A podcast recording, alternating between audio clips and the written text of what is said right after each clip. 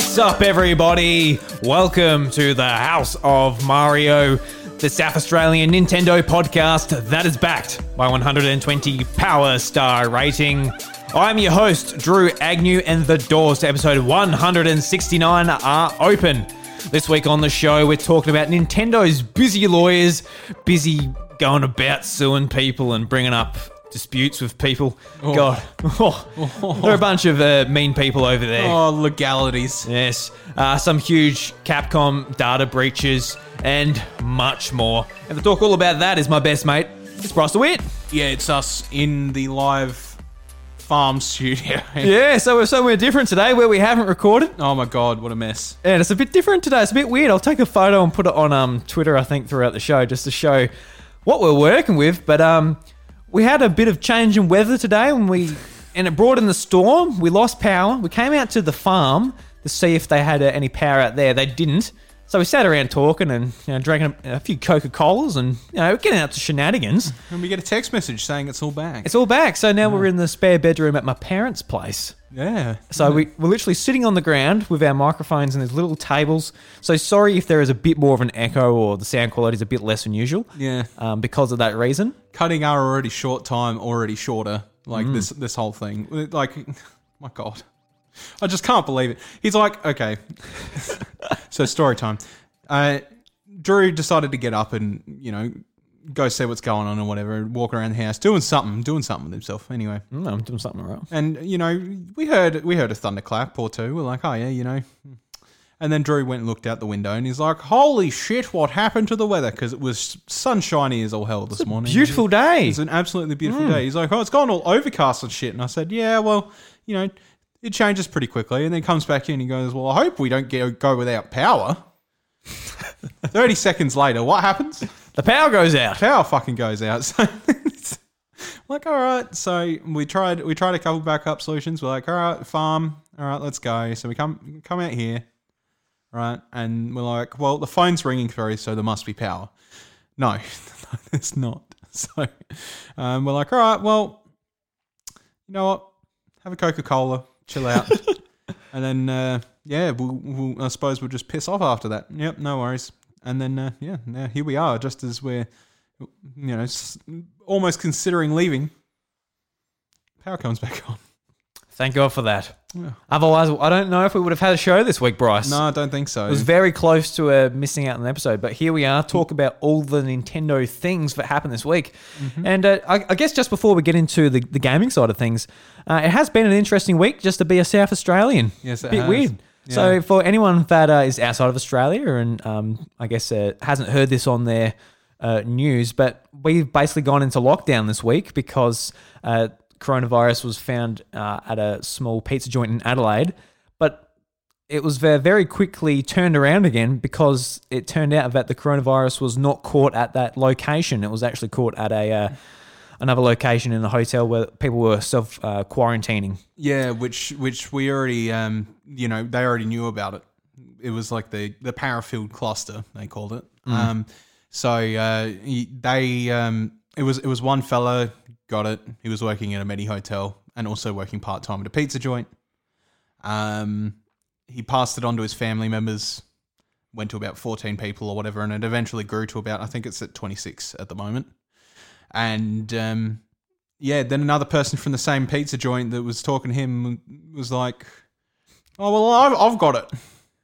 Turns out that he did actually get it from his coworker. He was not a customer at the pizza pizza joint like he had said to the authorities. And uh, yeah, so they could link it all back to the one place. They thought that that one guy was from a completely different source, and that was the reason we went into lockdown because we had no contact tracing on him. Yeah, so the whole state went into a lockdown for one guy's small Y.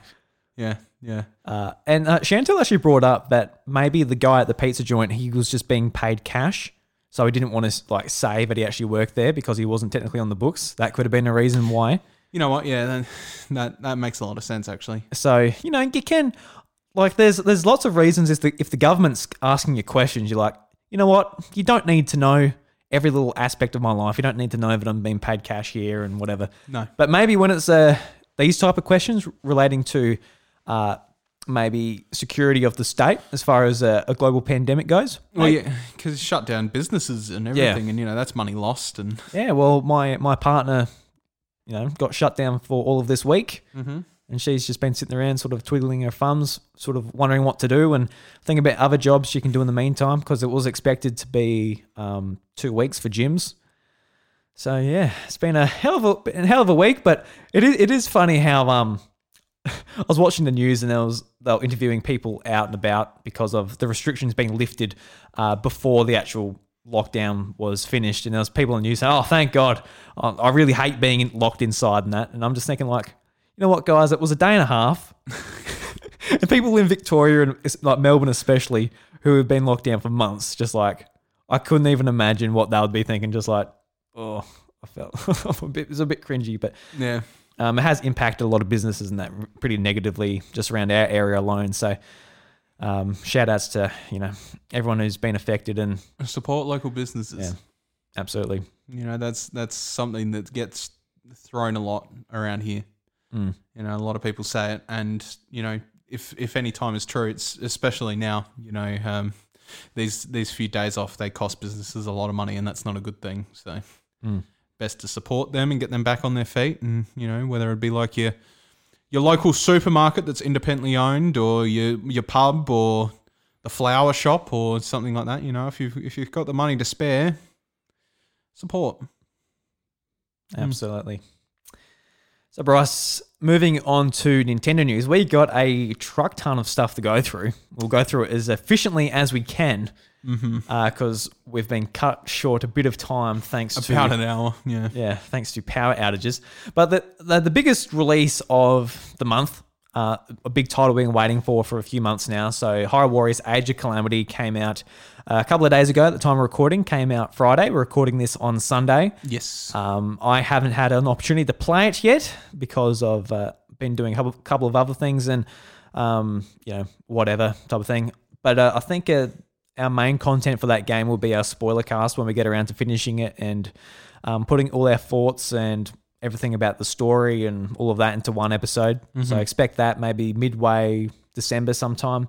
Yep. Um, but Bryce, you played the demo, and I don't know if you got to play a bit of the full Yeah. game itself. Yeah, I did. Yeah. So, what are your sort of very uh, like beginning uh, thoughts of the game? Uh, if I can play Mipha every frig- every friggin' level I do, I'll play Mipha every friggin' level. You like Mipha?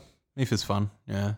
It's like um, it was the same thing with Ruto as well in the original Hyrule Warriors, where they just make the Zoras like really fast and floaty, which is like I don't know, just just something about it's really good. Um, so yeah, definitely my favorite character. I reckon. Um, I obviously haven't played all of them yet. I've only done um, the Zora part of the story, but to be completely honest with you, it just fits my aesthetic person, uh, like personally. Yeah, yeah. So I'm kind of just like, all right, I think I know what I'm focusing on when it comes to this game. So I'll probably just uh, stick with that. And um, yeah, but no, uh, the uh, it was it was nice actually. The first the first little romp that I did, I feel like it um, did a bit more for me than what the demo did. Um, so just I guess I guess light light spoilers, not anything too big for Mipha's little part there. Um, it is it is more or less just um, you know Zora's domains coming under attack, and you know Sidon's gone out on his own, and you're like, oh god, he's gone. and at the at this point, obviously Sidon's a baby, so you're kind of like, mm, yeah. Anyway, um, and it did feel like there was a little bit more care and love put into the cutscenes than before there, and the interactions and stuff like that. I feel like it was probably a little bit better handled. Um, I'd like to see where it goes going forward because obviously, you know, everything changes and it doesn't necessarily mean that the whole game's fixed for me yet, but it, it was definitely a positive step forward than it was in the demo, which is good. Yeah, because you're feeling like the story was being rushed and uh, characters w weren't being explored uh, quite enough to what you were, were expecting. So that's good to hear because when you said that in your episode a couple of weeks ago, I was like, oh no, because that's that's exactly what I want from it. Like to be honest, I'd be more than happy just to uh, sit down and watch like a Twitch stream of this game and just get the story and watch yeah, it. yeah. Because I- I'm hoping that the gameplay will win me over when I do play it. And- It's it's it's good. it looks fun. Like when the people are just like, going flat out, just like going ham on these like big enemies. It's like, wow, that actually looks pretty fun. Yeah. There's some like gameplay clips I've seen where it's just like, you know, what is actually happening? Yeah. it's like three guardians and There is there is tactile gameplay as well too about it, which makes it all the more interesting as well. Like every character can use runes, and runes are used to counter specific like enemy attacks. You've still got flurry rush if you can pull it off effectively. It's harder to pull off than it is in Breath of the Wild, but it is still uh, possible, and there's huge benefits to it. Um, but uh, you know, with the runes still being centric to how the game sort of operates in terms of like what you can do to enemies or you know whatever in Breath of the Wild you might stuff around with magnesis or bombs to kill enemies. It's the same here but you can use it use them to like interrupt their big attacks and put them into stun mode and knock them down and all that stuff. And like that's still present here. It, it, it feels a lot more fleshed out than your typical Musou game from Koei which is good. And I feel like um I feel like Dynasty Warriors um, which is obviously their main Musou. I feel like it's always been very stagnant in what it what it displays. It doesn't do any, you know, particularly complicated mechanics or what have you. And even Hyrule Warriors didn't really either. But I feel like going forward, they're trying to sort of with especially with this. I'm not sure about Scramble.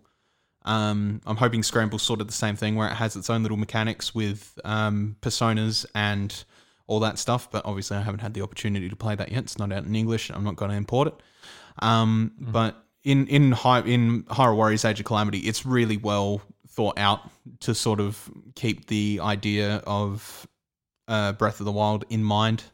So you know, I, I think it's pretty good overall, and there's there's depth to it, and I think uh, it's going to be a pretty good experience going forward. So um, just hopefully it keeps up them them story pacings, and that's what it needs to do. Yeah. So I'm looking forward to getting into it and getting, and I'm, I'm sure by the time this podcast actually comes out, I would have spent a few hours with it anyway. Yeah, So like I said, I, I reckon you'll enjoy it. and It just takes a little bit of adjustment, but you'll get there.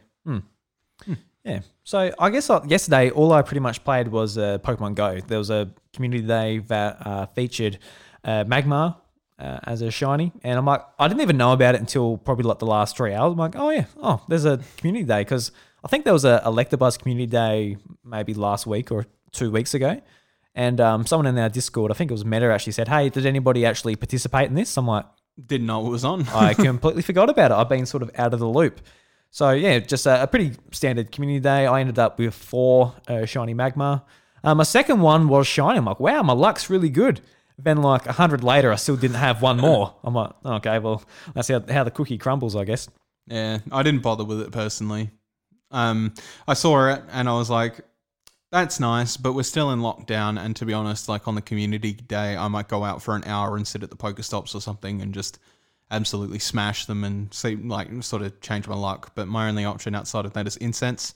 And to be honest, I was doing other things that day and really did not want to just sit there and wait for a Magmar every minute to pop up. No. So I'm like, yeah, no, I'll just pass for now. I'm not. Overly interested. Yeah, see, I was just doing it. I had my iPad up and I was just throwing a Pokeball here and there, and I was actually playing a game called Hot Shot Hot Shot Racing, which uh, came out in September, and I was playing. Um, I found out about it because it's on Xbox Game Pass, but it's, it's on PS4 and Switch and every uh, and uh, PC as well. And it's just like a, it's basically like a throwback to like the old arcade races mm-hmm. from the '90s, like Daytona and all that type of thing. Daytona. Yep. And like I, I really love those types of games, and you on- you only sort of play them like every now and again when you feel like you know spending two bucks and sitting down on the machine and playing it like that. But this was like a really well done arcade racer, and it's got like multiple characters, multiple modes. And I just I was just basically going through the going through the GP in the arcade mode, just um going through the Xbox Live achievements, just Yeah. like chi- chipping them off, doing silly, silly little things. There was an achievement for uh, doing like a reverse, doing a reverse over the um start oh, the finish line in, in first place. And like, but the thing is with this game, like the rubber banding is so aggressive that you never get that far in front to be like, all right, I'm gonna just be a smartass and do a reverse here and there. Because you know, in uh, in Mario Kart, you know, you if you're playing like CPUs and you are pretty good at the game, you can get away with like doing a cheeky little, yeah, I'm gonna reverse over and be a smartass. But in this game, I didn't see any opportunity to sort of try and pull that off. Yeah. So I was trying to do like a a maneuver where I do like a drift and I drift like right around, then like instantly reverse back. Lock it in reverse. Yeah. Yeah, yeah, but I just I couldn't pull it off. so I'm not quite sure how to do that one. But Um, I definitely recommend this game if you're after an arcade racer. Um, I'm looking forward to maybe having a few friends over when it comes to like sometime like New Year's type of thing and picking up a couple of controllers and being able to play two player because it really was just like a fantastic, uh, just a, a version of like these arcade races. Um, there's like different. There's like there's a mode called Cops and Robbers where uh, you're either playing as a cop or a robber and you're trying to take down uh, like the the other team. And I didn't find that one as fun. I just found myself like blowing up it all the time. Yeah. Um, so I didn't do that one too much, but the racing is really good. Like it's you uh, you accelerate with um, the uh, right trigger, and like it's like a standard racing controls. And uh, the the drifting is really satisfying. When you drift, you build up your like your nos boost pretty much, and uh, you press uh, the B button to activate that, and just found it really satisfying. Yeah. So it's thirty bucks on the eShop. It's free on Xbox Game Pass. So um, check it out if you're interested. I probably would. I reckon it's a fantastic title to put in your wish list if it goes on sale on Switch. And if you have access to PC or something, obviously it's uh, free with a um, ten dollars subscription. Yeah. So yeah, Good. yeah. And uh, to finish off off on some games we've been playing, Bryce, you've been playing a bit of uh, Call of Duty. I have. Yeah. Yep. Yeah. What do you think? Um, it's not bad. Um, Oh, well, that's good. I think I think uh, something that a lot of people aren't really taking with a grain of salt is that this year COD has fallen on an odd cycle again. Um, so the news is pretty pretty straightforward. Um, there was three Call of Duty developers, and they would cycle so that each each team would have three years to develop a game. Um, this time around, that was not the case uh, and Sledgehammer had been removed from their lineup, so they wanted Treyarch to force out their next Call of Duty. So they'd been working hammer and tong to get the next one out, and um, in comes Black Ops Cold War. So uh, it, it's it's sort of a little lacking in content at the moment in terms of like multiplayer maps, and there's only one zombies map, um, which is sort of like oh you know that's a little bit disappointing considering most um, most games from Treyarch have been coming with, you know, at least 12 maps with three zombies maps sort of thing. So it does feel a little bit lacking in content. However, um, the way the COD model works these days is there's no season pass. So you actually receive all the content for free and then they just make money off Battle Pass these days. Um, so in the future anyway, you're going to get that content. So it, it's not it's not too much of a problem. Um, I know that a lot of people have a problem with the current matchmaking system, and it's seeming um, very blatant. It's a um, uh, skill based ma- uh, skill based matchmaking system, but it's like sort of modified to some degree. Um, it's it's really hard to explain. There's there's like whole things on the internet about it or whatever, but if you're just looking to shoot people, it really doesn't matter. I'll be honest. Um, but it's what the internet's mostly blowing up about at the moment. So the multiplayer is sort of it's it's relatively bare bones, which I can't say is entirely bad because COD for a while has been kind of a complicated affair, um, and has changed drastically with each release ever since um, Black Ops. Um, but uh, yeah, you know, I think it's I think it's okay for where it's at now. It's not the strongest COD multiplayer, but it's also not in, it's not also not unenjoyable. It's definitely fun. It's definitely fun when it's uh, when it's working out for you. Um, the campaign uh, I've only played two missions of because unfortunately they started they suffered a problem that Modern Warfare Modern Warfare also had, which was that for some people, just for some reason, it will make you re-download the whole game again for a simple hotfix. Um, really disappointing that I had to do that. So I cut the campaign out of my installation because right now I don't really care. Um, I know that it's really good and it's a sequel to one of my favorite COD campaigns ever, but I can pass on it for now and I can wait until my Series X turns up. So I can't say much about the campaign other than it looks pretty good.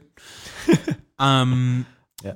and then uh, zombies is probably the best the best thing that they've done so far. Um, they've put like more of a pro- progression system in zombies that allows you to get more powerful as you play more and more, which definitely helps zombies' monotony of doing the same thing over and over again. Um, Now you're doing similar things over and over again, but getting more powerful doing it, so you actually feel like you're progressing.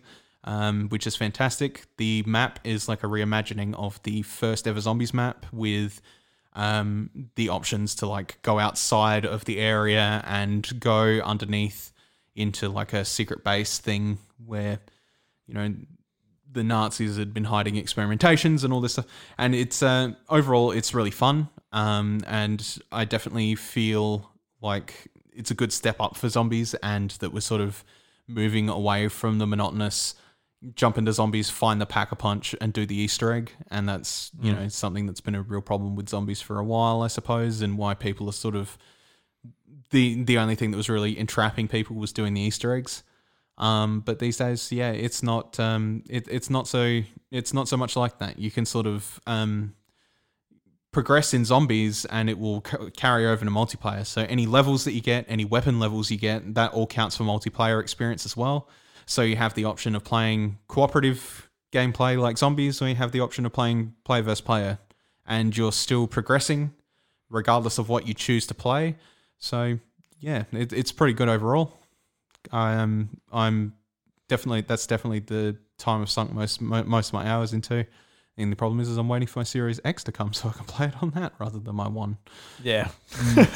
Yeah, Yeah, because I haven't played Call of Duty in a couple couple of years now. I think the last one I really got into was Advanced Warfare, so that might have been three or four years ago. At this this point, and just played through the campaign. So I'm actually at the point now where I'm actually quite keen to play through another campaign and um, over the summertime actually enjoy some multiplayer and stuff on my new consoles. So yeah, looking forward to it. I know one person that's finished the campaign and he said that it's pretty good, but doesn't want to discuss it with me until I've finished it. And I've said, well, I'll finish it when I get my Series X because I'm not reinstalling it again if it's going to take, you know, 40 gigabyte download.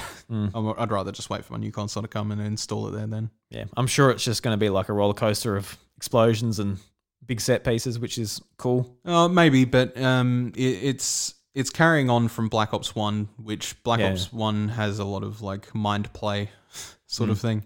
So, um, you know, I'm, I've got high expectations for it. Everybody reckons it's probably the best one they've done in a while, so it's good. Yeah, especially since the campaign's now done by Raven, so I'm just keen to see what a new take is on the campaign rather than you know the other three studios which have been doing it the last few years. Yeah, Yeah. Yeah. Yeah. All right, Bryce. Let's uh let's move on. Let's go into some news. Let's get through it. We got a we got a ton of stuff to talk about today. smash through it real quick. Woohoo! Is that all? I fight for my friends. Woohoo! My body is still. I fight my for my that. Oh God. Damn it! You just you just ruined my transition into it. I was yeah yeah no I was gonna say I fight for my friends, but for some reason my tongue tied just then. I was Oh, wait. like, oh wait I was I was late. Yeah, I was about I was about to say, Bryce, you missed it. So you weren't actually meant to say it like that. No, I thought you were just being a dickhead. You, No, I'm like, no, why? my tongue tied. I'm like, doing a podcast here. You don't just My mouth, my mouth is dry from the coke. it doesn't wet my whistle; it dries it.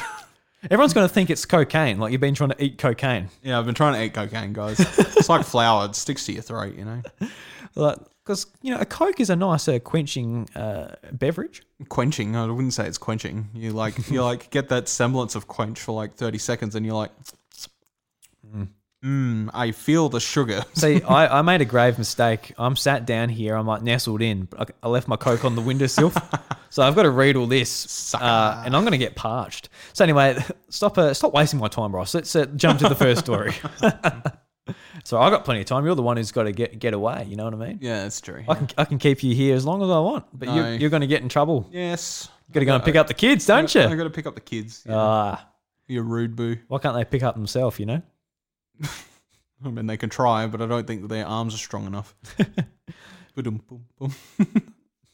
So the first story is from GamesIndustry.biz, and the title is Nintendo orders cancellation of Smash Bros. tournament over mod use. So the article reads Nintendo has blocked an independent Super Smash Bros. tournament due to the organizers' use of mods, and according to the platform holder, illegal copies of the game. The Big House is an annual US Smash Bros. fan uh, convention that's been running since 2011. Due to the coronavirus pandemic, the 2020 event was set to take place online, running from December 4th to the 6th. The tournament was to focus on the Switch title Super Smash Bros. Ultimate and fan favorite GameCube outing Super Smash Bros. Melee. The, the uh, later launched without online functionality, which means the tournament often have to rely on Dolphin, a GameCube and Wii emulator with fan-made modifications. Uh, one such mod is Slippi, which was released earlier this year and improves the online uh, infrastructure in a way that makes it smooth enough for competitive matches. The big house intended to use this, but Nintendo of America issued a cease and desist order uh, to block the event. Quote, we were informed we do not have permission to host or broadcast the event primarily due to the uses of Slippi. Uh, the team said in a statement via Twitter. Sadly, all our competitions are affected. We are focused to comply with the order and cancel the Big House online uh, for both Melee and Ultimate. A refund information will be sent shortly. We apologize to all those impacted. End quote.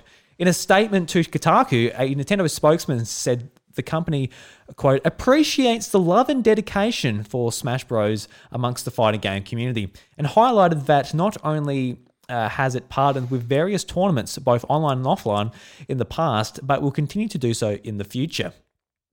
In this instance, it was the use of the illeg- legally copied version of the game, as well as Slippi, that Nintendo took issue with. The spokesman cl- uh, claims Nintendo asked the tournament organizers to stop this. Uh, quote, they, ref- they refused, leaving Nintendo no choice but to step in and protect its intellectual property and brands. Uh, end quote. Uh, the statement uh, concluded Nintendo cannot condone or allow piracy of its intellectual property. So this uh, had a bit of a stink in the uh, Super Smash Bros. community over the last week. Um, a big tournament was uh, brought to its knees by Nintendo's lawyers. Uh, we've got a lot of stories about Nintendo's lawyers getting busy and earning their cash. But yeah, this was a big one, Bryce. Bryce, what do you uh, what do you think of this one? Um, look, I know a lot of a lot of people are upset about it, like really upset about it. At the end of the day, they're gonna do what they're gonna do, and um, a lot of people are concerned for the one man behind it all because he quit his job to work on this modification and you know run this and all that stuff. And you know what? Uh, that's cool uh, and everything but that's also not nintendo's fault if he decided to do that. And i think a lot of people are sort of you know jumping on that a bit. They're like you know uh, he quit his job out of the realization that he was doing a passion project not something that he's legally allowed to make money off of um, which I don't know what the refund statement is about. Whether he was like, Yeah, well, the refunds for I guess people's tickets and stuff for the event because the event was cancelled. which would have covered some of his costs, which is technically earning money off of a intellectual property that's not his. Um, so there's problems in that as well. Um, and look, uh, the other thing is, is why can't they compensate people like this that put the love and passion into it? Um, which is an argument that I hear a lot as well. Uh, I'm aware of the Resident Evil. Uh, after a conversation with uh, listener of the show, a friend of the show, Meta, um, you know, I'm uh, 100% aware that um, there are companies that do that and they do support those people that share love for their games and uh, such and such. Um, but I do want to make mention that uh, Nintendo, out of any other gaming property in the world, is probably the one that's most modded and messed with and such and so. Um, so trying to treat every person that ever makes anything individually out of passion for Nintendo like they are a special case is not something that's going to happen ever. I'm afraid to say. Um, if that were the case, you know the the 80 plus completed Pokemon mods would have to be, you know, the creators of them would have to be compensated. You've got, you know, the 50 50 odd Mario 64 mods that were created, they'd have to be compensated. And then you've got all the Zelda mods, they'd have to be compensated. It's like at the end of the day, there's just a lot of modded versions of Nintendo stuff going around. Hmm. And, you know, Slippi is no different to any of those. It is a passion project. It is something that somebody worked really hard on. Um, but if you start treating one person with special treatment out of all of these people that have de- developed something out of passion for Nintendo properties, you all of a sudden have to you know treat them as all the same thing. Yeah. Well, it's it's not so much like the maker of Slippi. It's just like the organizers and the people attending this tournament. Well, that as well. So it, it's not. It's it is it is actually kind of black and white, just like the different sides of this. Obviously, there's people who have had a shit year. Coronavirus has impacted everyone in you know different ways, but it's impacted everybody. People, especially in the US, uh, you know, who are very conscious about this, are stuck inside, not much else to do. There are the tools to make this work. Obviously, uh, Nintendo doesn't have their own online version of Melee, and uh, you know this uh, mod allows them to do it safely from their own homes, not having to worry about going out and social distancing, and you know bringing their own controllers and sanitizing. It'll be it'll be a, it, like it's not going to happen in person. No. So there are the tools to make it work, and Nintendo's like uh, they're putting a stop to it. And you, you can you can see from Nintendo's perspective if they don't look after their IP, you know, people are going to run away with it and you know I don't make it into something else. And there's also a thing as well when if you don't sort of uh, actively uh, look after your IP, you can lose it as well. So if it's something like Melee, you know, you've got to sort of try and I guess uh, look after it since it is an old game. I don't even think it's just entirely just that though. Like I agree with that entirely, but the other thing still relays back to that same point is that if you give one person special treatment, all of a sudden you have to give a whole bunch of other people special treatment. And look at all those games that have sort of been taken down, like uh, AM2R or uh, Yeah, which was a good reason why they took that down because they had their own yeah, version of it. or a Pokemon Uranium and stuff like that. Like games that literally, you know, one they have to be taken down. Like that is Yeah. just something that has to be done. Anything that sort of grows too out of hand, they they catch aware of, they're gonna take it down. Like Radical Red's probably the next thing that's gonna get taken down. That's like everything I want in a Pokemon game is like difficulty, access to everything, you know, all that. It, it looks awesome, and Mm, It does.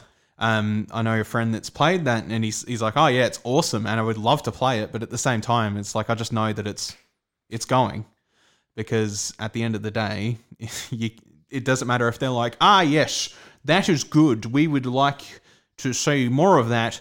Um, they're kind of like, "Well, if we give that one person." Special treatment, we bring them into our studio and give them a job position or whatever. It's just like all these people are going to be like, but what about my project? And Yeah. like, you can't, you can't do it. I know that it is extremely disappointing, especially during this time that with coronavirus, obviously, uh, that having something as good as Slippi to, you know, do these sort of things is awesome. Like it, it is, it is a real good bit of technical marvel engineering to make a 20 year old game work on NetPlay like that. Um, to the to the level it was because its net coding's super good.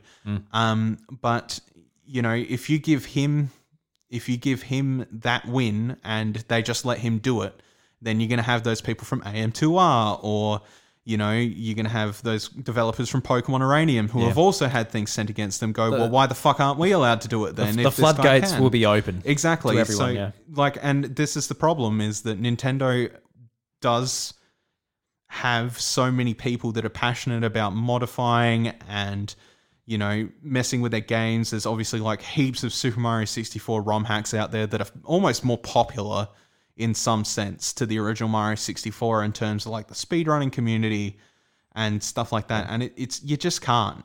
Yeah, and like to uh, for Nintendo's credit, they did say, "Hey, you can't use it," and the big house, the organization, refused.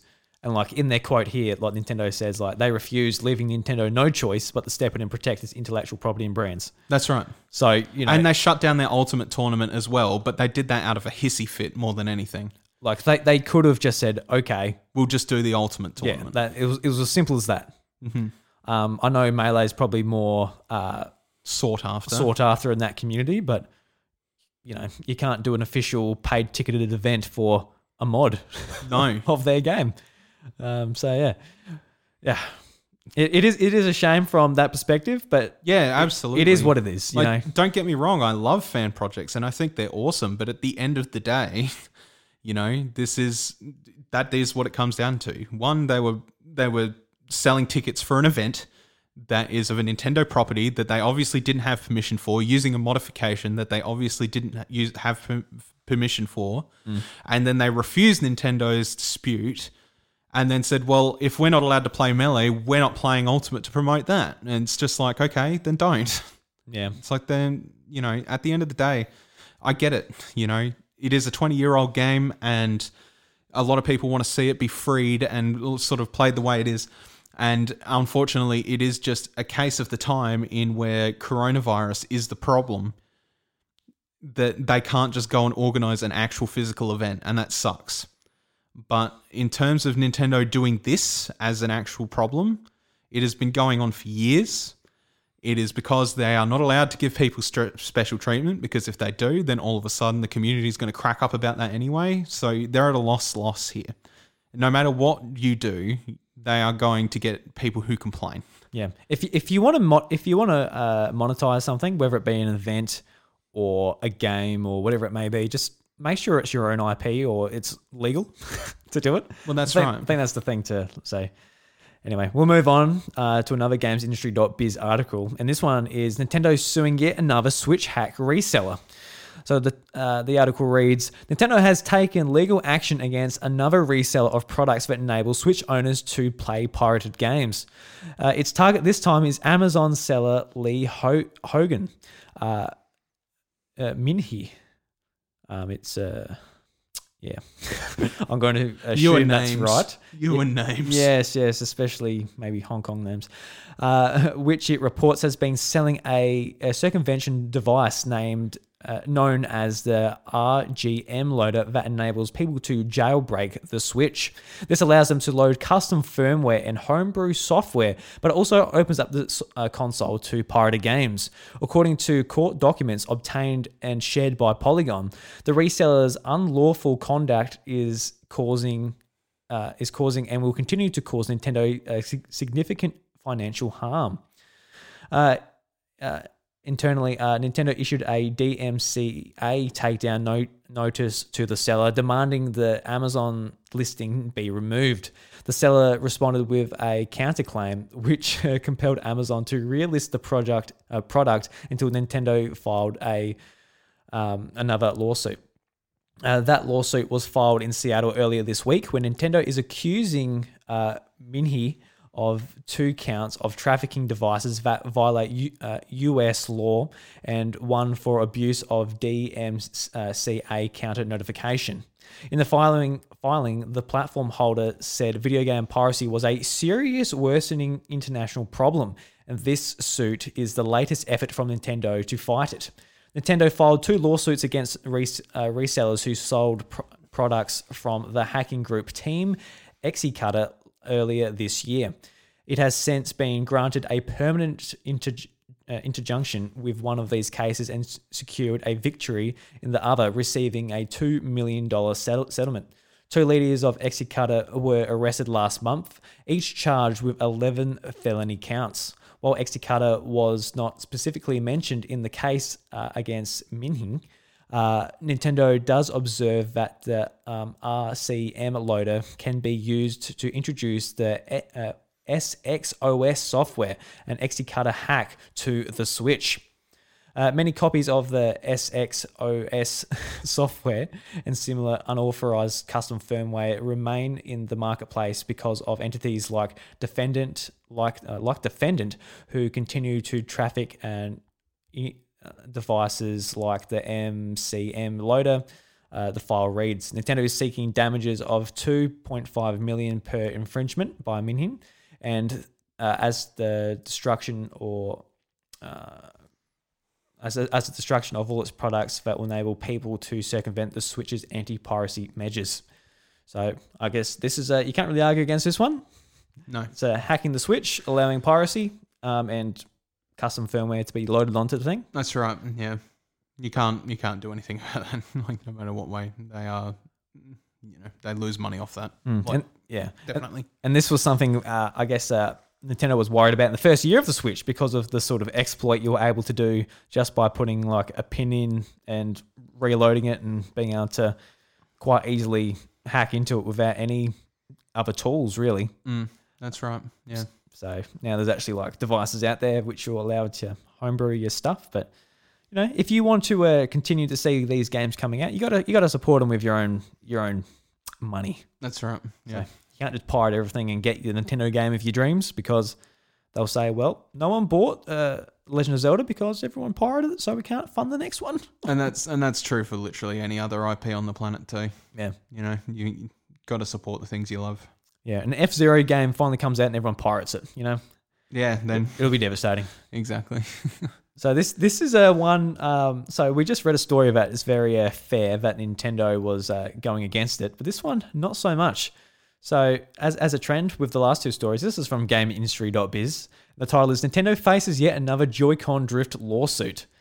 And the article reads A new class action lawsuit has been filed against Nintendo of America regarding the Switch's Joy Con drift. The lawsuit was filed in a Seattle court, Polygon reported, and claims that the Switch is defective due to the Joy Con controllers registering movement without the user command. Uh, this uh, uh, defect significantly uh, interferes with the gameplay, and this compromises the Switch and the Joy-Con's controllers' uh, core functionality. The lawsuit read uh, read um, in the plentiful commissioned by an, an uh, assessment of a technical uh, expert who no- noted that the cause of the drift is uh, ex- extensive wear on the pad surface of the Joy-Con's interior.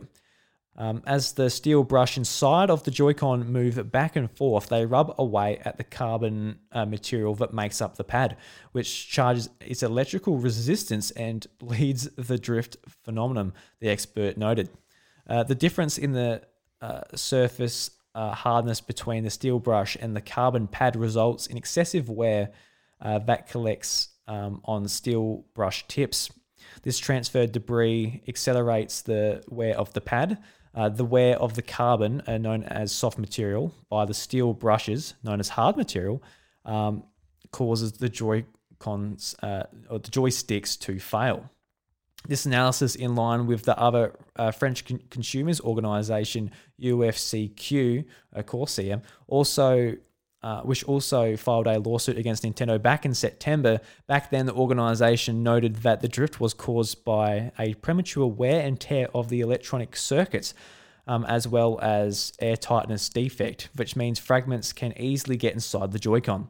The new lawsuit pointed out that Nintendo is aware of the defect as it's gathered uh, international scrutiny, as well as ongoing investigations, uh, including the UFCQ Corsair, but one, uh, one, but also from other customer uh, uh, ad, ad, advocacy groups uh, in Belgium and Switzerland.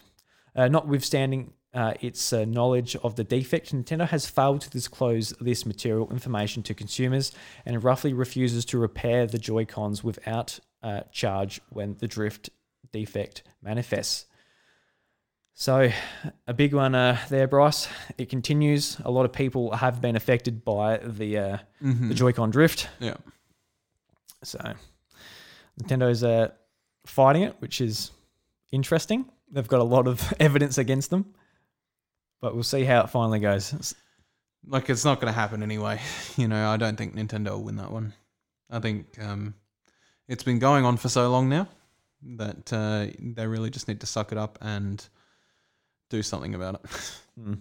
As somebody that's um, only owned two pairs of Joy Cons, I'm on my second one now. My first one still ain't dead. Uh, I don't personally have a problem, and I've played pretty excessively in handheld mode, so I don't entirely get the problem personally. But uh, if it's if it's going with other people, uh, uh, and I'm just lucky, then you know, good on me, I suppose. yeah, we seem like the lucky ones. We haven't actually We had drift. I thought I had it, but it was just my Pro controller in my backpack. yeah, yeah, yeah. I remember that too. I'm like, oh no, I've got drift. I'm like, oh no, it's just my Pro controller uh, automatically synced up and yeah. Yep. Yeah, so here we go, Bryce. Another one from GamesIndustry.biz. Uh, Nintendo publishes Animal Crossing guidelines for businesses. So the article reads Nintendo published guidelines for businesses and organizations using Animal Crossing New Horizons as a platform. According to these guidelines, companies using the game are allowed to share custom designs with other players, invite them to their island, and share their dream address, uh, which allows players to visit others without having to use the in game airport. Uh, businesses can also upload screenshots of the game footage to family friendly websites, Nintendo said, as well as social networks. However, Nintendo warned companies uh, about taking part in activities that go beyond the game's rating of PEGI uh, three, which uh, here is is it um is it G or PG here in Australia? G. Is it G? Big old G. It's for everyone. So, quote, uh, please re- refrain from using the game inappropriately or cr- creating any content within the game that would be considered vulgar, discriminatory, or offensive, the guidelines read. Interestingly, Nintendo has asked organizations to refrain from bringing politics into the game. Uh, US President elect Joe Biden and its campaign team created a yard signs in Animal Crossing in September ahead of the uh, uh, pr- presidential election and launched our own island in October. Under Nintendo's new rules, this type of content will no longer be allowed. Nintendo also asked companies to not use Animal Crossing uh, as a marketing platform that directs people to activities or campaigns outside of the game. That includes directing people to a sales page, uh, uh, distributing uh, coupons, uh, sweepstakes, giveaways, requiring customers to follow social network accounts, gathering customers' information, and other in- invitational activities. Since Animal Crossing New Horizons launch in uh, March, various companies in and outside of the industry have used the game uh, as a way to promote their own product, event, or even job positions at their company. According to the new rules, these would be no longer allowed.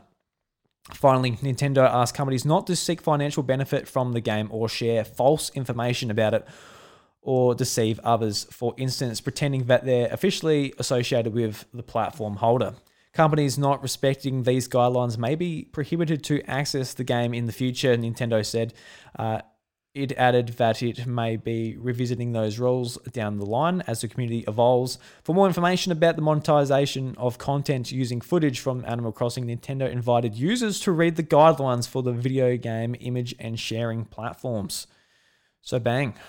Um, another one, which is it's a bit of a shame because uh, Animal Crossing's just been a gigantic game this year, mainly because of its social interactivity, people being able to catch up with one another, make cool islands, share with people. You've seen like a, a lot of like uh, you know companies embracing it whether it is like dominoes or just you know silly brands doing silly things in the game. It's just been really heartwarming to see. And even with um sort of you know joe joe biden's team sort of taking on the game in their marketing for the campaign it was actually cool to see that you know something that big and again you know that that serious sort of embrace a video game um, as something they see viable to reach um, you know their audience of potential voters Yeah. um, so I think it's a it's a big shame that Nintendo's sort of rolling back and they're pretty much making the game just the game. Like it's just like, all right, you're only allowed to visit each other and do like the advertised things and not actually let the platform just evolve by itself and take have the community take it where they want it to. I do I do think to some degree that it's uh understandable, I guess. Like at the end of the day with any social media platform, you have to have your rules and regulations. Yeah. And this is becoming big enough that it is becoming its own social media platform.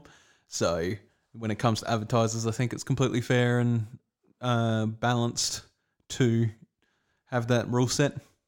yeah. I guess. When it's not the whole thing, like they literally say, you know, keep politics out of our game. It's like, all right, guys. Now that being said, I'm waiting for the next Donald Trump tweet. It's like, Animal Crossing voters stole the election. God damn. Oh no. Go on, Trumpy. Yeah, Trumpy. He'll be gone soon. And uh, the last one, Bryce, before we can stop talking about Nintendo's goddamn lawyers. They're, they're busy boys over at, uh, at Nintendo. So this was uh, one which is, uh, This is just stupid. yeah, this is stupid. So this one's actually from Nintendo Enthusiast, Bryce. And uh, the title is Nintendo is banning Twitch streamers for playing Hyrule, Hyrule Warriors Age of Calamity. And the article reads It is now official. Uh, Hyrule Warriors Age of Calamity is now available across the globe on Nintendo Switch. However, yesterday it brought an all new calamity in the form of the Banhammer from Nintendo. Multiple streamers on Twitch took to Twitter to inform their audience that Nintendo had banned them from the popular streaming platform over Age of Calamity. Nintendo has claimed that this was because of copyright infringement and or gameplay from an unreleased video game. This this is particularly odd, uh, considering that the game was available in a variety of countries, including Australia, Japan, and all of Europe. Fortunately, the bans are temporarily lasting 48 hours. uh, from when the ban was imposed. Nintendo is known to be quite strict with content creators um, over the use of its properties. This isn't the first time that this has happened, and these Age of Calamity bans are only the latest episode. Uh, two of the affected streamers are quite large, uh, quite large within the Nintendo community. Uh, Linkus Seven is well known as a well-known influencer in the Zelda community, holding the world record for a variety of speed runs in The Legend of Zelda: The Wind Waker. Other streamer Reversal is also known a quite well-known character who dabbles in Nintendo content creation, primarily in the Pokemon series. So this was weird because I first saw this uh, with Reversal. He said on Twitter that he's been banned for playing Age of Calamity, and it, what it pretty much breaks down to is uh, Nintendo America said, "Hey, that, ga- It's it's not out in America yet. that game's not out yet, but due to how the world works and how the sun revolves around the Earth, um, we are ahead of America as far as the time zones go. So By ga- about a full twelve hours. yeah. So a, lo- a lot of content creation um, people, uh, content creators, they have a whether it's an Australian, a European, or a New Zealand account, so they can access games um, the first in the world because of uh, New Zealand. Actually, everything launches there first, just because of where they are in the time zones. Um, so content creators that make a living out of um, making content about brand new games, they'll automatically just go to their account and unlock the game straight away from one of those accounts. So reversal, in his instance, he he uh, logged into his European account. He started playing the game early. Nintendo America said, "Oh wait, the game's not out yet," and banned him, along with uh, multiple other people. Um, he put a video up on YouTube, and he, he showed a, uh, a basically a Twitch account that um, shows Twitch bans and just like posts them automatically. And there's been multiple Nintendo streamers being banned just because they're Nintendo streamers and um, they They're act- playing AOC. yeah, they're playing Age of Calamity as soon as it launched in you know Europe and Australia. Mm-hmm. So a lot of people were getting banned by Nintendo America, and it's just like one of those things. Like, like guys, there are other countries in the world. Like seriously, like Someone, um, some I think it was Critikal, put it eloquently today when he was talking about um, Slippi and then the Age of Calamity stuff. He was like, it's like Nintendo has a clock on their wall in the office, and they're just like, they look at it and they're like, wait, that's not the time. and then they issue the bans, and like you know, it, it is. I like I get it. Um, they are sort of like with with Twitch being primarily sort of an American American deal, and a lot of the audience being American and all that stuff. They're kind of like, yeah, you know, we don't want spoilers on the platform, but really, like a tw- a forty eight hour ban for streaming when technically it's perfectly legal for them to do it yeah, he bought the game. he he bought the game. He got it. He got it when the console had preloaded it. So he didn't he didn't collect it from a store and then bring it home and played it early. He got it from the eShop. So it was officially legally his. He downloaded it. And he played it. Yeah. So it'll be one of those things like he's like reversal because he, he's the content creator I follow out of um, this lot. Um, he reached out to Nintendo, but it won't be like it'll be like a week or so when he actually gets a response from them. So the ban would have already been lifted well before he even gets a response. But I dare say it'll be one of those things when Nintendo actually get it, they'll be like, "Oh no, that's fine. Sorry." Like it's probably just an automatic thing that kicked in.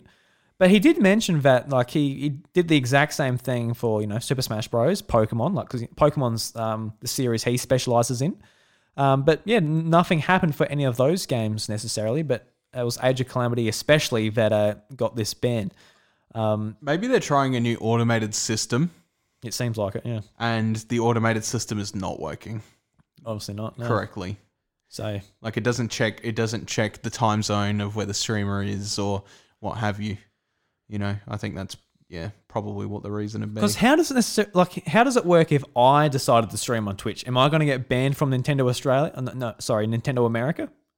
Yes. Yeah, exactly. That's bullshit. Yes. Because yeah, some of these people that were banned were literally in Asia and Yes. like different companies. Yeah. Oh, that's ridiculous. So yeah, this is one of those things like Nintendo. You got to if it is an automated Sort it system, out. Mm. sort it out. Yeah, please. Please don't start issuing bans to Twitch streamers for no reason. Thanks. because th- these are the especially with a, a game like Age of Calamity. You and I are very excited, very big Zelda fans, looking forward to the story. But a lot of people are like, you know what? Oh, this is a bit different. It's a it's a Musou game, and that's not really my type of thing. So you'll get a lot of people actually looking up videos and exploring Twitch saying, what is this game all about?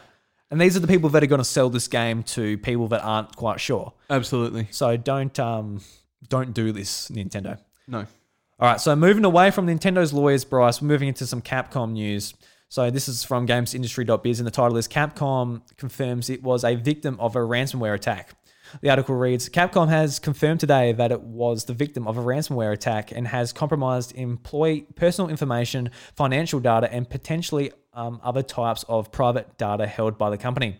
In the release today, Capcom reveals that the incident took place on November 2nd, 2020, and was uh, perpetrated by an organization called uh, Rangar Locker, which was demanding ransom money in the attack on an encrypted data on the company's servers.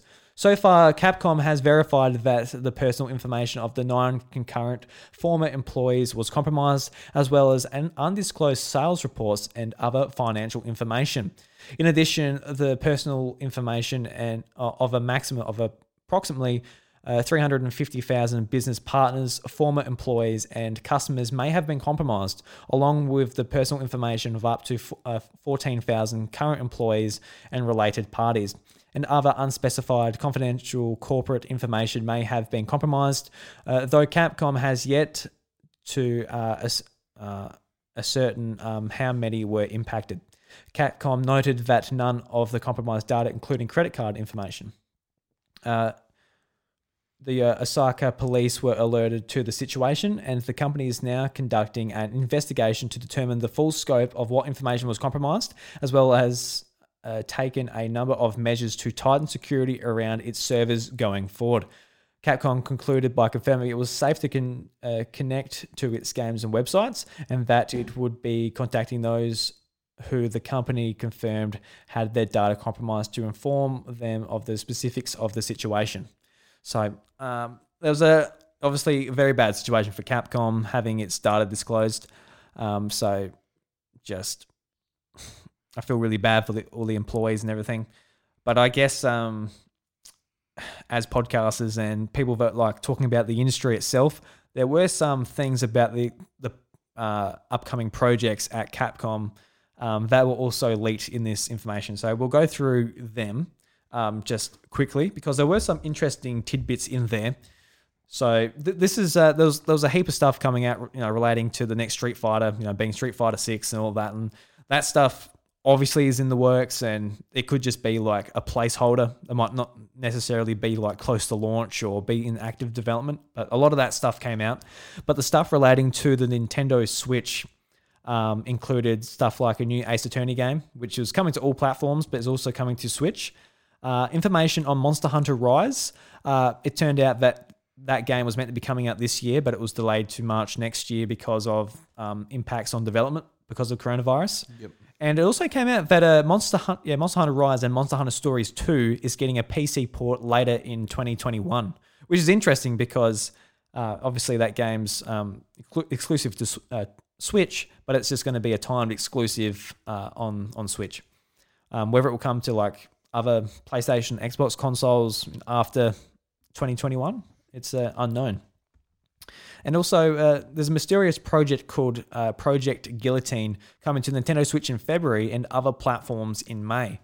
So, no idea what that is, but it's got a little bit of timed exclusivity on uh, Switch, apparently, according to this leak, which we know nothing about. And if it's coming out February, well, that's interesting as well. It might be just like a, a free to play multiplayer game that they're going to drop just randomly, kind of similar to what they, you know, EA done with Apex Legends and stuff like that. Because it's not, because otherwise it doesn't make much sense just to drop it that quickly. No, it doesn't. No. Hmm. Yeah. So yeah, that was the Capcom news. Uh, pretty quick to uh, get through, and uh, this is uh, about the sales in Japan about the PS5 and how they stack against Nintendo Switch. So this is uh, pulling from an article from Nintendo Enthusiast, and uh, I'm just going to jump t- straight to the meat and potatoes of the article. So according to the latest data of Famitsu, PS sold, PS5 sold a, co- a combined um, 118,000 units to the Switch's family, uh, 116,000. So Switch only just got outsold by a couple of thousand units on the first week, which is uh, pretty impressive. But keep in mind, this is Japan. Uh, that breaks down to um, 103,000 standard PS5 consoles and 14,000 of the digital edition. Not a bad start for the new era of PlayStation. However, it's important to note that this is a brand new console mashed up against one of its nearing its fourth birthday. A Switch sold uh, uh, th- uh, 329,000 units during its Japanese debut in 2017. So Sony has its work cut out. Japan has been trending um, away from favoring home consoles for many years, with handhelds and mobile devices dominating in their stead. The portable nature of the Switch is a major key to the, its success in Japan. That said, the fact of the PS5 eclipse uh, 100,000 uh, with such hefty price tag is still impressive. So, just interesting to bring up the sales figures.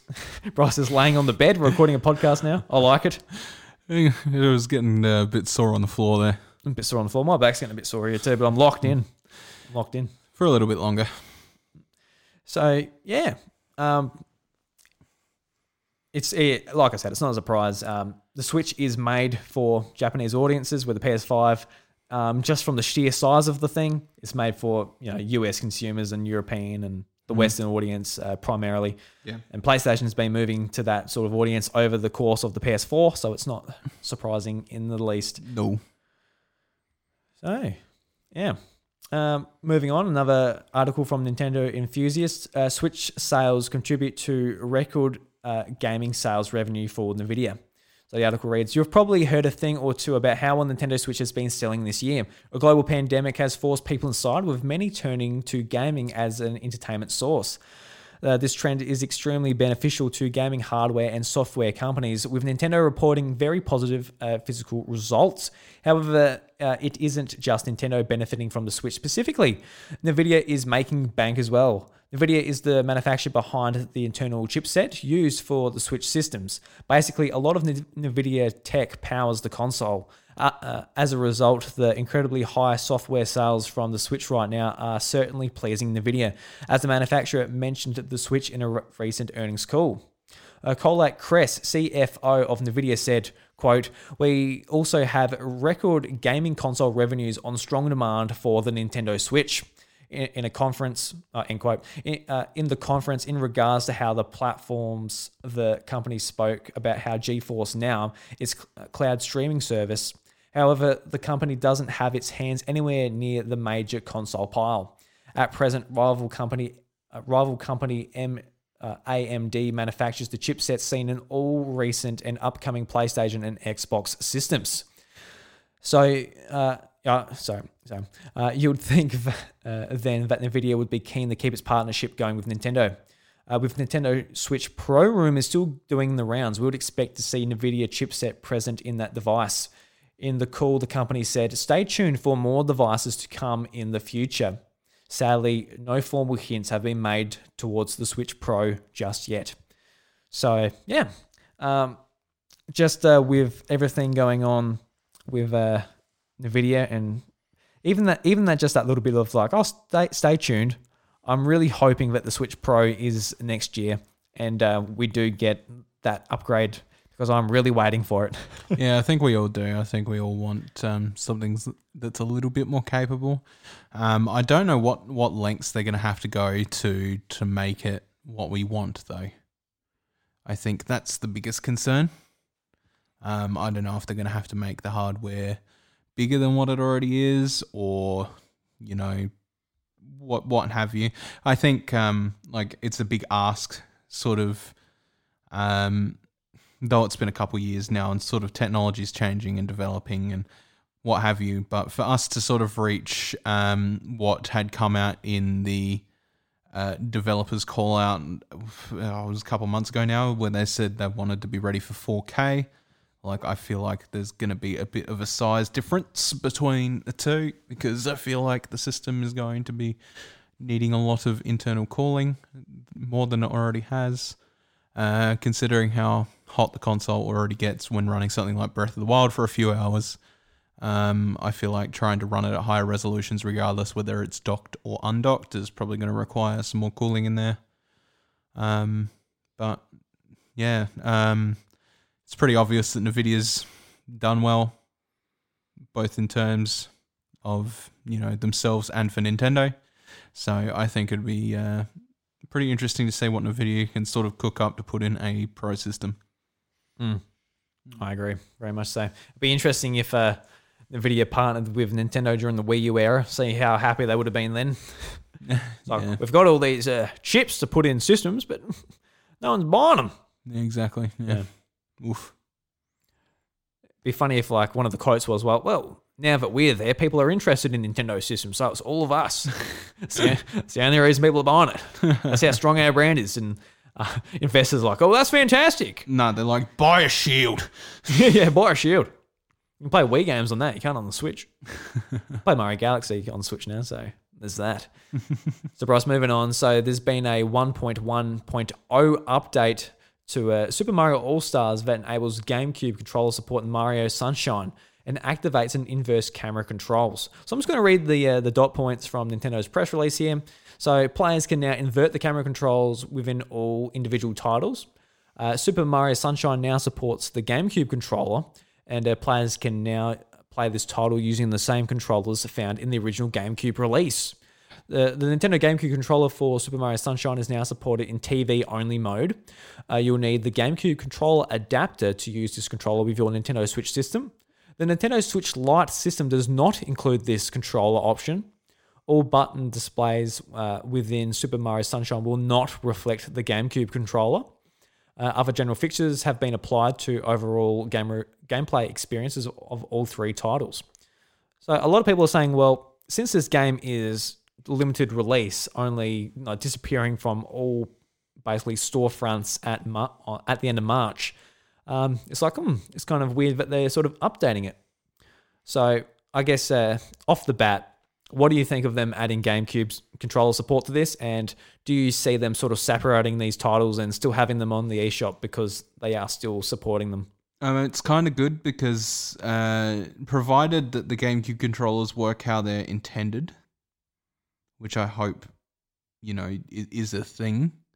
Um, it's good for people who want to play it in its original form, especially with how FLUDD works and how water pressure works with the um, analog triggers.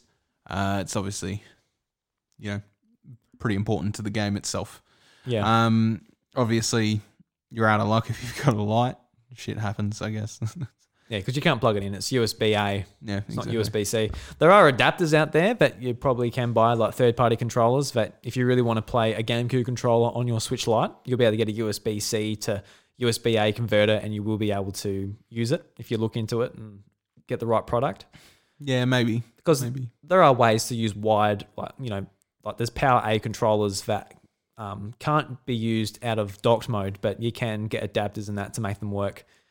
Um, so there is that option. If you really want that, I don't see why you would want that if you've got a Switch Lite, but um, it can be done. Yeah. Um, so moving on, Bryce. Uh, another one from Nintendo Enthusiast. So this is an interesting one. This is actually pretty cool. So Super Mario Bros. 3 sealed first run copy sells for 1,056 million. Oh, not million. 156,000. I don't know why I said million at the end of that. That would be an impressive um, feat for the game. So it sold that at auction. So the article reads It turns out that the sealed copies of the old classic video games have become a new auction comics one and amazing amazing fantasy 15 of the collector's world. Uh, to fur- further enter, uh, uh, amplifies uh, that uh, this point, a sealed first run copy of Super Mario Bros. 3 for NES has sold for 1,056. Uh, yeah, 156,000. I don't know what I'm getting there. At uh, Heritage Au- Auction. An absolute wild amount of money. What makes the first run of Super Mario Bros. 3 especially noteworthy from a collective perspective uh, is apparently just the placement of the logo.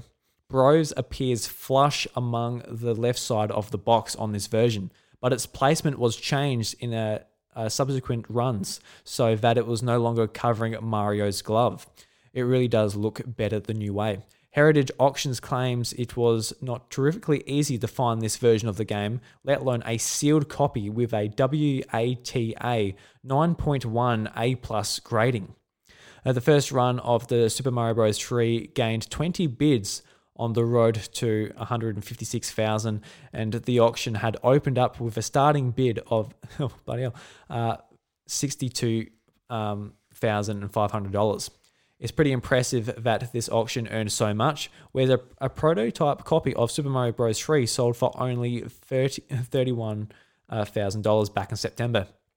Uh, in any case, this is far from the most expensive piece of gaming memorabilia, as with coverage invo- uh, as with coverage involving heritage auctions. The Nintendo PlayStation sold for uh, three hundred and sixty thousand back in March. So yeah, interesting that there's just like just this one difference that you can see that it's a first run copy where the Bros is just on the left side instead of in the middle where we you know typically know it to be. Yeah. And uh, it's just a, a cool little uh, story that, you know, if, if you won the lottery, Bryce, we talked about winning the lottery last week, but as a big Nintendo fan, would this be something you would be like, yeah, I'll buy that and put it in my bedroom? No, the first thing I'd do if I was, uh, you know, winning the lottery and had the option to spend that money would be literally just buying a whole bunch of old old consoles and uh, old games, and then just like building a whole shelf. Because think about it, uh, $156,000 in American. So think about the type of house that would buy you in our small hometown because the housing market is really cheap um, in rural Australia at the moment where we are. So you, you can buy a very nice house that will happily house, you know, your two kids. And if you get a loan on top of that, a loan on top of that, you'd be paying pretty cheaply on the loan as well, and get something even more extravagant out of it. Yeah. So I'll be quite happy just to download a copy of uh, Mario Bros. 3 with my online subscription and keep the money for myself. But it's, Sure. it, it's cool that uh, collectors out there um, are keeping like, you know, these little tidbits of history alive. Yeah, absolutely. Yeah, because before this story, I didn't know there was like a first run copy with like, you know, little differences. No, neither did I. All right, so next one, Bryce. This is a I've pulled this from Vooks.net, and uh, Animal Crossing New Horizons Island app and Resident Transfer app are now finally available. So this is something we've been talking about Animal Crossing New Horizons for a fair while now, and uh, it's just like annoying that you can't move your save back back and forth and what have you, and that it doesn't support cloud uh, save data. So now it finally does. And uh, the article on Vooks reads, at long last, Nintendo has reached a mechanism, has released a, a mechanism to move your Animal Crossing New Horizons island from one Switch to another. You can also move out one resident to a new island or an existing island, uh, something we weren't expecting. Nintendo added an island backup feature uh, a number of months ago, and while this did back up your island into the cloud, um, it could only be received by phoning Nintendo support after you had lost or had your Switch stolen. Not ideal. This now means there are three ways to move your island and its residents around. The first two are the new ones. So you've got your entire island transfer. This moves your entire island to a new console. You must uh, have both your new and old consoles to do this. When you transfer, the island will no longer be playable on the old one and uh, you can move just a single resident. So with the single resident move feature, this will move the resident off your island to a new or existing New Horizons island um, on another console. If you want to kick off your little brother off your island, this is how you do it. And there's the island backup and restore. This is an existing meth- method of the island backup, and you should have it um, have this one just in case. This means you could restore your island to a new system should yours be lost or stolen.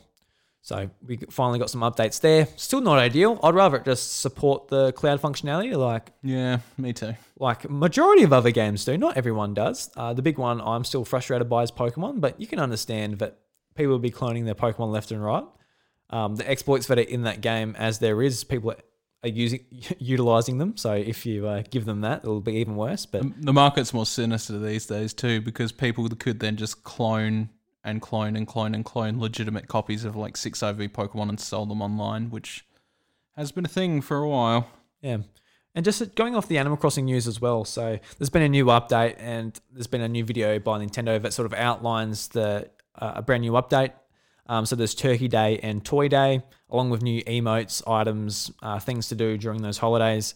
Um, not going to go through everything uh, here, but Bryce, is this does um these new holiday events make you want to turn on the game again and get back into things? Not particularly.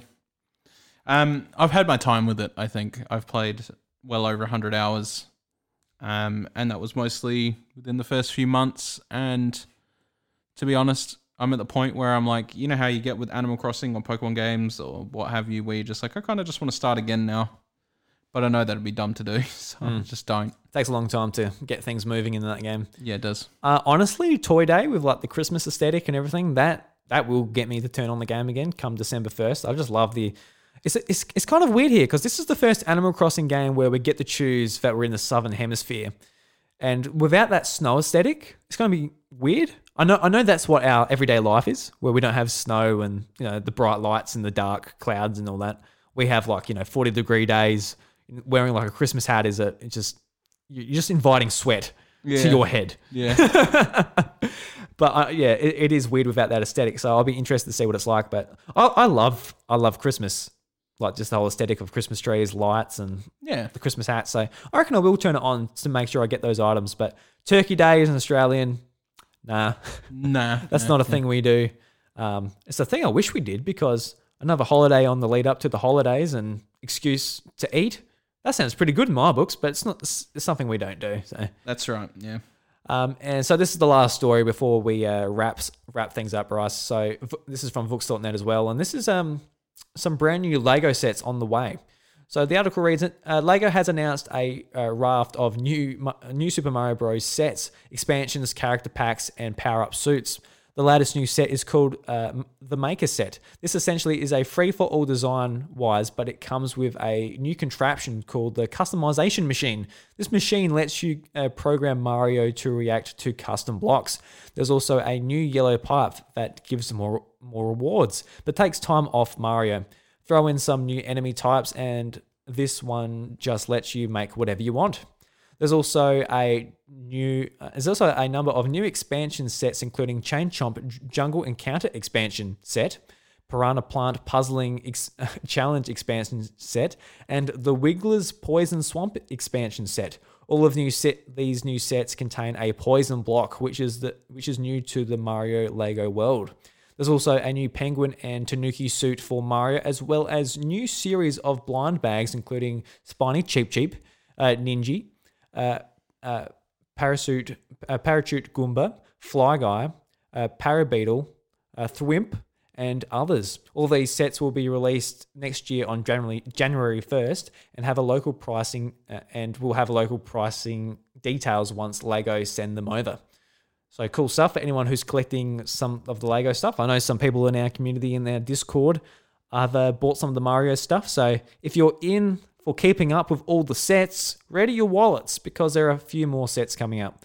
Personally, um, not that much into Lego, and I don't want to spend that much money on the Lego. so even Mario hasn't got me to buy it. I kind of just want that NES. I think that's like the only thing that I'm like, that'd be awesome. Oh yeah, that the, the, the NES is cool. Yeah. Yeah. But yeah, that's the thing with like um, a, like Mar- like Peach's Castle would get me to buy it. Um, Yeah. The NES is like, oh, I want that, but not quite. These like more play sets where it's like you know, the type of sets I had as a kid where I'm actually physically playing. Like not so much. It's not so much of a display piece. It is for your kids to play around on the floor and beep and bop on the enemies and stuff. Yeah. Yeah. So just before we wrap the news up, Bryce, these are just some things I want to go over. So uh, just some real tidbits before we wrap things up. So uh, Nintendo Australia's eBay store is shutting down on the 30th of November. So if you are a frequent buyer on Nintendo's eBay store, it is shutting down soon here in Australia. Better have a look. You better have a look. Yes, uh, Doom Eternal on Switch is now a digital-only game. Uh, people were, Oh. yeah, people were being they were a bit concerned because people's pre-orders were getting uh, cancelled. So a lot of people were thinking that maybe the game was being cancelled, but uh, apparently it's, uh, it is coming soon. But it is now digital only, which uh, you can imagine how big that game's going to be. So I think they just said, you know what, bugger it. Yeah. Uh, this is a, a, a little bit of a frustrating one, but it won't affect you, Bryce. But uh, David Beckham isn't going to be included in the Switch version Oh, dear lord. of FIFA 21. And I just wrote here in brackets because EA. Um, we, we know that the FIFA versions are just ports of like the very first one that came out and nothing else is being put on there.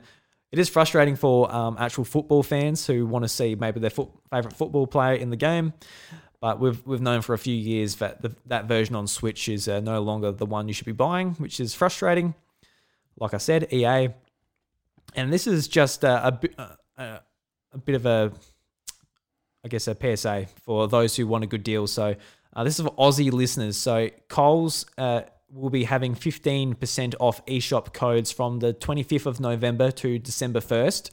So if you want to save some money, go to Coles, buy some gift cards, load them up to the eShop, and if you pair them with, uh, you know, the the vouchers, you'll be saving uh, a pretty good amount of money. You'll be able to get first party Nintendo games that are typically 80 bucks for under 60, about 57 bucks. You'll be able to get Nintendo games if you uh, pair those two deals together. Yeah.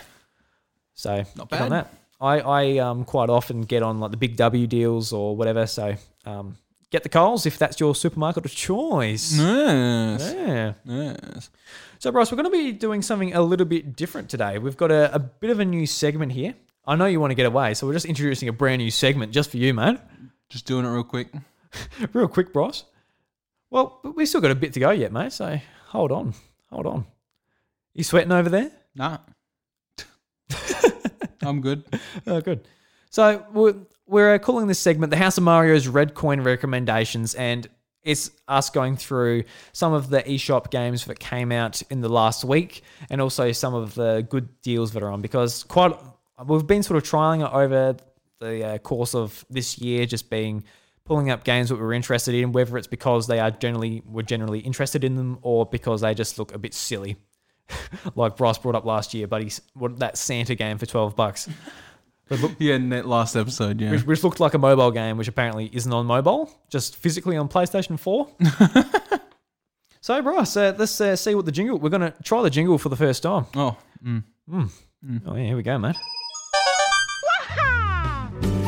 All right, so this is the House of Mario. it's, like, it's funny when we're actually like live doing it. Do, do, do, do, do, do, do. So, Bryce, did you actually end up getting any, or was it they're just coming from me? I think they're just coming from you. Well, that's all At- At the time, I was sorting out the kids, and you were like, "Pick one." I'm like, oh. "I'm like, oh shit." I'm trying to get my shit together.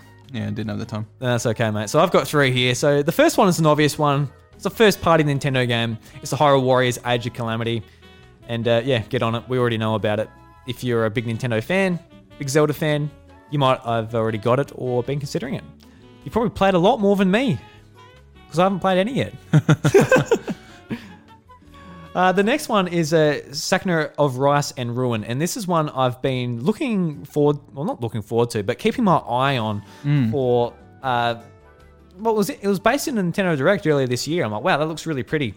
And since then, uh, friend, friends of the show, uh, Ryan Betts and, and Paul James, they actually did a, uh, a review cast over on the Pop Culturists um, for the Players feed on their YouTube channel and their and podcast services, and they said they both said that it's one of their contenders for games game of the year Yeah. which is big from um, Ryan because he's not into like anime looking aesthetic games, and um, even even similar for Paul. So basically, the synopsis for this game on the eShop is: uh, spoiled harvest goddess uh, Sakuna finds her finds herself banished uh, from the opulent celestial home of the island, overrun with demons. In this untamed wilderness, she must rediscover her birthright as the daughter of the warrior god and harvest harvest goddess. Uh, uh, yeah, Godrus by weathering, uh, yeah, weathering elements, fighting monsters, and captivating rice, the source of her power. Um, yeah, the, the rice is the source of her power, Bryce. How do you feel about that? Oh, delicious. Sometimes I feel like the rice is the source of my power yeah, too. it definitely is for me too, mate. I love fried rice. yeah, yeah. I don't think they're having fried rice in this game. There's no air Oh, fryer or just anything, but just rice with anything, mate. You know, you just that's the thing is rice goes with everything. it is. So it also goes with the source of your power. Yeah, yeah, literally. What type of sauce would her power be? Like, you know, you got to put sauce with the rice. Uh, katsudon curry, I guess. I don't know. Uh, but by her side is the forbidding place in her guardian Tamara and a group of outcast humans. Together, these unlikely companions must join hands to tame both the soil and the demons of Honeseen Island. So this one looks cool. It's uh, sixty dollars on the Australian eShop. So this one, like, I've got really no time for games at the moment. So this is in my wish list definitely. And the last one is a uh, Micetopia. So this is it's current it's uh, eight dollars on the eShop. It's currently twenty percent off for six dollars and thirty nine cents, and it's uh, basically a Metroidvania game that has like a really quite nice pixel art style. So it's obviously uh, quite cheap um, at the moment, and yeah, it kind of just scratches my itch as far as aesthetics with the pixel art goes. Yeah. So The synopsis on the eShop is Welcome to the medieval magical kingdom of Micetopia, where mice live in a friendly, uh, uh, in a freely uh, country village. Unfortunately, as the story begins, forces of evil have taken away all the mice except for one elder remaining. Can you become the hero of Micetopia and save your villagers from the dark minions? So, if you're interested in uh, saving 20% on that game, the sale ends of ends on the 6th of December. So, get on that. And that's uh, our red coin recommendations for this week, Bryce. Beautiful. Beautiful. You reckon, have I sold you on any of those games? Uh, I'm interested in Sakuna. You're like, oh, I might get Hyrule Warriors. Yeah. I had to buy it digitally. I'm a little bit depressed about it because I want it physically, but because of the lockdown, I'm like, oh, for fuck's sake. But Oh, well, lockdown's over, Bryce. it is now, but you know, I knew we were going to be talking about it at least a little bit this week, and I'm kind of like, well, I can't not buy Age of Calamity. I'm like, I guess I'm just downloading it digitally then. So yeah, here hmm. we are.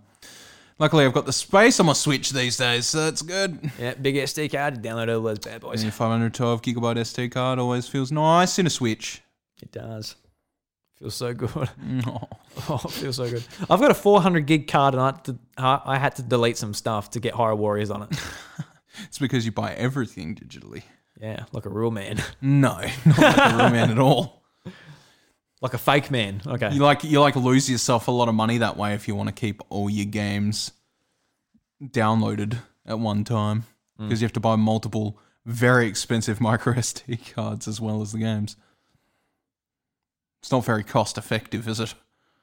Yeah, I'll tell that to my Xbox where I bought a bloody $300 bloody ex- expansion drive for it. Uh, you know what? I can I can excuse that a little bit because you can actually uh, just you know take it out of one Xbox, bring it into the lounge room, put it in the other Xbox, and you don't have to download it again. Oh, it's convenient, it is. It's very convenient. Yeah, yeah. Yeah. All right, Bryce. Since you were complaining about uh, staying here a bit longer, we've got to we've got to go into Reggie's rec room just to discuss one more thing. Then we can let you go uh, to pick up your kids. Yes, dear. Yes, dear. So in the Reggie's rec room, Bryce. Um, I think I think Reggie's feeling all right. We'll, we'll see what he's like. God. Hi, Oh, Nintendo. thank fan. God he's, he's alive. Reggie here. Still here. Thank you for your never ending support, for giving me a mushroom kingdom full of incredible memories that I will never forget. Ever. All right, Bryce. So this week in uh, Reggie Direct Room, I want to talk about the Game Award nominees. So earlier this week, uh, the Game Award nominees were officially announced, and uh, Nintendo. You know, it's been a quiet year for Nintendo, so um, they don't have like it's not a massive year for them like it was in 2017, where they just were in nearly every category. No, yeah. Uh, but they have uh, managed to get uh, six uh, uh, nominations across all the categories. So, just going through uh, some of the games and the categories they're in. So, Pokemon Cafe Mix is in for Best Mobile Game. Animal Crossing New Horizons is, is in for Best Family Game. Mario Kart Live Home Circuit is in for Best Family Game. Paper Ma- Mario The Origami King is in for Best Family Game. Animal Crossing New Horizons is in for Best Multiplayer. And the big one, Animal Crossing New Horizons, is in for Game of the Year. So, also for Game of the Year, and that's the topic we will discuss for this episode. So, also going up for Game of the Year is Doom Eternal, Final Fantasy VII Remake, Ghost of Tsushima, Hades, and The Last of Us Part 2, and of course, Animal Crossing New Horizons. So, Nintendo does have um, Some pretty stiff competition. some very stiff competition. So let's. Um, how do you feel about the uh, Animal Crossing New Horizons chance? Obviously, compared to the other games in the list, uh, it's just completely different as far as just like tone, aesthetic, gameplay. Like it's nothing like The Last of Us or Doom Eternal or like even Hades. Like Hades is a, a console exclusive on Nintendo Switch, so maybe you can sort of put it in the Nintendo camp at the moment, but you know, it's only going to be a timed exclusive, so I wouldn't bet too much on that. But yeah, how do you feel about uh, Animal Crossing being up for Game of the Year? Obviously, it's had a huge impact on what 2020 was for gaming. Oh, it'll it'll run off. It'll win off. Like I I don't think it'll win, but if it does win, it'll win off of social construct alone. Yep. Like that's the only reason it's going to win. Like it, it is it is a very good improvement on Animal Crossing as a whole, but it is also you know, it's it's not it's not breaking any huge grounds that we've never seen before either. It is really very much just like people pick this game up to play with friends and in a, in a time where coronavirus is a thing, it came out at the absolute perfect time to catch everyone's attention, which is, well, you know, the reason it's there. I guess I think its chances um, overall are uh, pretty solid, um, simply because of the sheer amount that it's sold, if Yeah. anything. Um, I'm not sure how to feel about um, Doom Eternal. I'm not sure if Doom Eternal's going to push for the win this year as much as you know it's it's it's a pretty good in uh, pretty good sequel um i don't think anybody's expecting doom eternal to win over maybe uh, ghost of tsushima which uh i feel also got a little bit of a criticism when it came out as well but i feel like it's also probably one of the stronger games this year. Um and the last of us 2 i see being very lopsided. Yeah. and i don't think it'll win Yeah, because just the whole fact that like obviously there's judges around the video game industry and they put this list together and then they leave it up to the public to vote. And just just the fact that uh, Animal Crossing New Horizons has sold 24 million copies and it's affected so many people positively this year, you can definitely see it t- just taking it away just because of that vote. Uh, whether that audience is the type of audience that will be focusing on the Game Awards and voting, not quite sure. Because obviously, a lot of people would have picked up, um, like say, The Last of Us, Animal Crossing, like like myself, like picked up all of these games, and like whether they say like, oh well, I'm going to vote Animal Crossing for Game of the Year, it's it's, it's to be seen. But I think just from how popular it is, that it definitely has a shot. Um, but personally, for me, like you look at say, I I look at say Doom Eternal, Mike. I haven't played it, but you can just see in sort of how it sort of shaped the year of 2020. That it was like a fantastic first-person shooter, but you know, that's what it is. Like it's it's nothing too much more. If You look at like Final Fantasy VII remake. It took a classic and made it into a completely new game, expanded it like beyond what anyone expected, and just like fantastic graphics, voice acting, and everything. Like it's just like a great game. I think it's going to be a throwaway between that, Ghost of Tsushima, and Animal Crossing.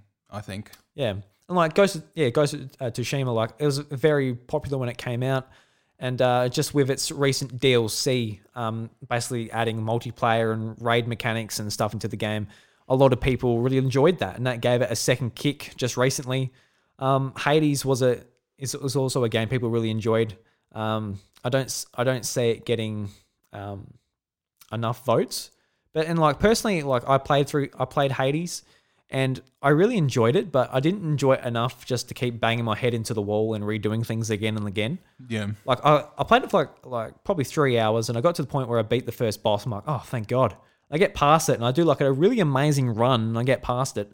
When I get sent back, I'm like, oh no. If I'm back at the first boss, and I didn't have the setup that I really enjoyed when I got that really good run, mm-hmm. but I I lost to the first boss again. I'm like, you know what? Nah.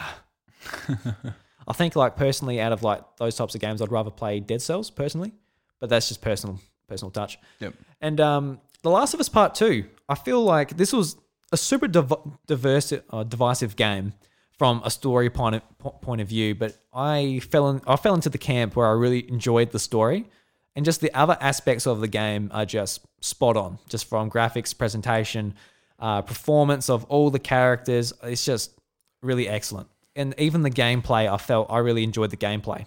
So uh, I think personally for me, I'd probably vote for The Last of Us Part Two. But keep in mind that comes from a point of view of not yet playing Ghost of Tsushima because Not playing through all of Final Fantasy VII remake. not playing for all of Final Fantasy VII remake, so like yeah, very limited. But yeah, I was going to play Ghost of Tsushima. I got that game ready for when I got my wisdom teeth out, but then it got cancelled another time. Ah, yeah. So I had it ready to go, but yeah, I'm I'm actually not too worried about it now because with the PS5, there's actually a PS5 update to make it run better. So I'm like, yeah, I'm like, that's all good then, doesn't matter. So yeah, interesting nevertheless.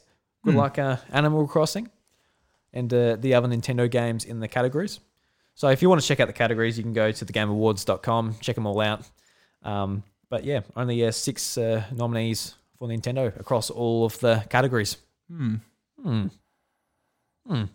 So, Bryce, that's it. We can wrap the show up and we can get you home and Beautiful. uh, wonderful stuff. So, everybody, thank you very much for listening to the House of Mario episode 169. If you enjoy the show, you can leave us a review on Apple Podcasts or your platform or your podcast platform of choice.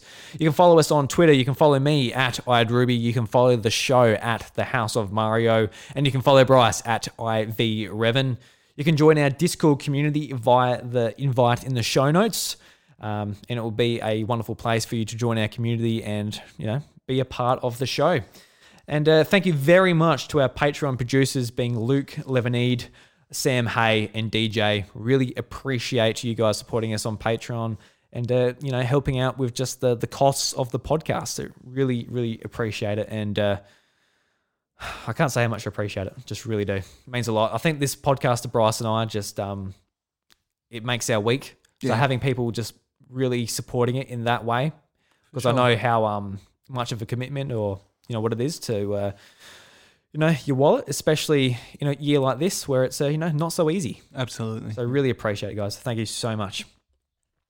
And this week's Nintendo Jukebox is Hyrule Warriors Age of Calamity main theme remix by Silver Tom Media.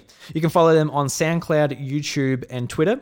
And uh, you can find all of those links in the show notes below to uh, go and check out uh, uh, Silver Tom Media and uh, check out all their stuff. I just found them on SoundCloud by typing in um, Hyrule Warriors Age of Calamity, and it came up. I'm like, oh, this is quite nice.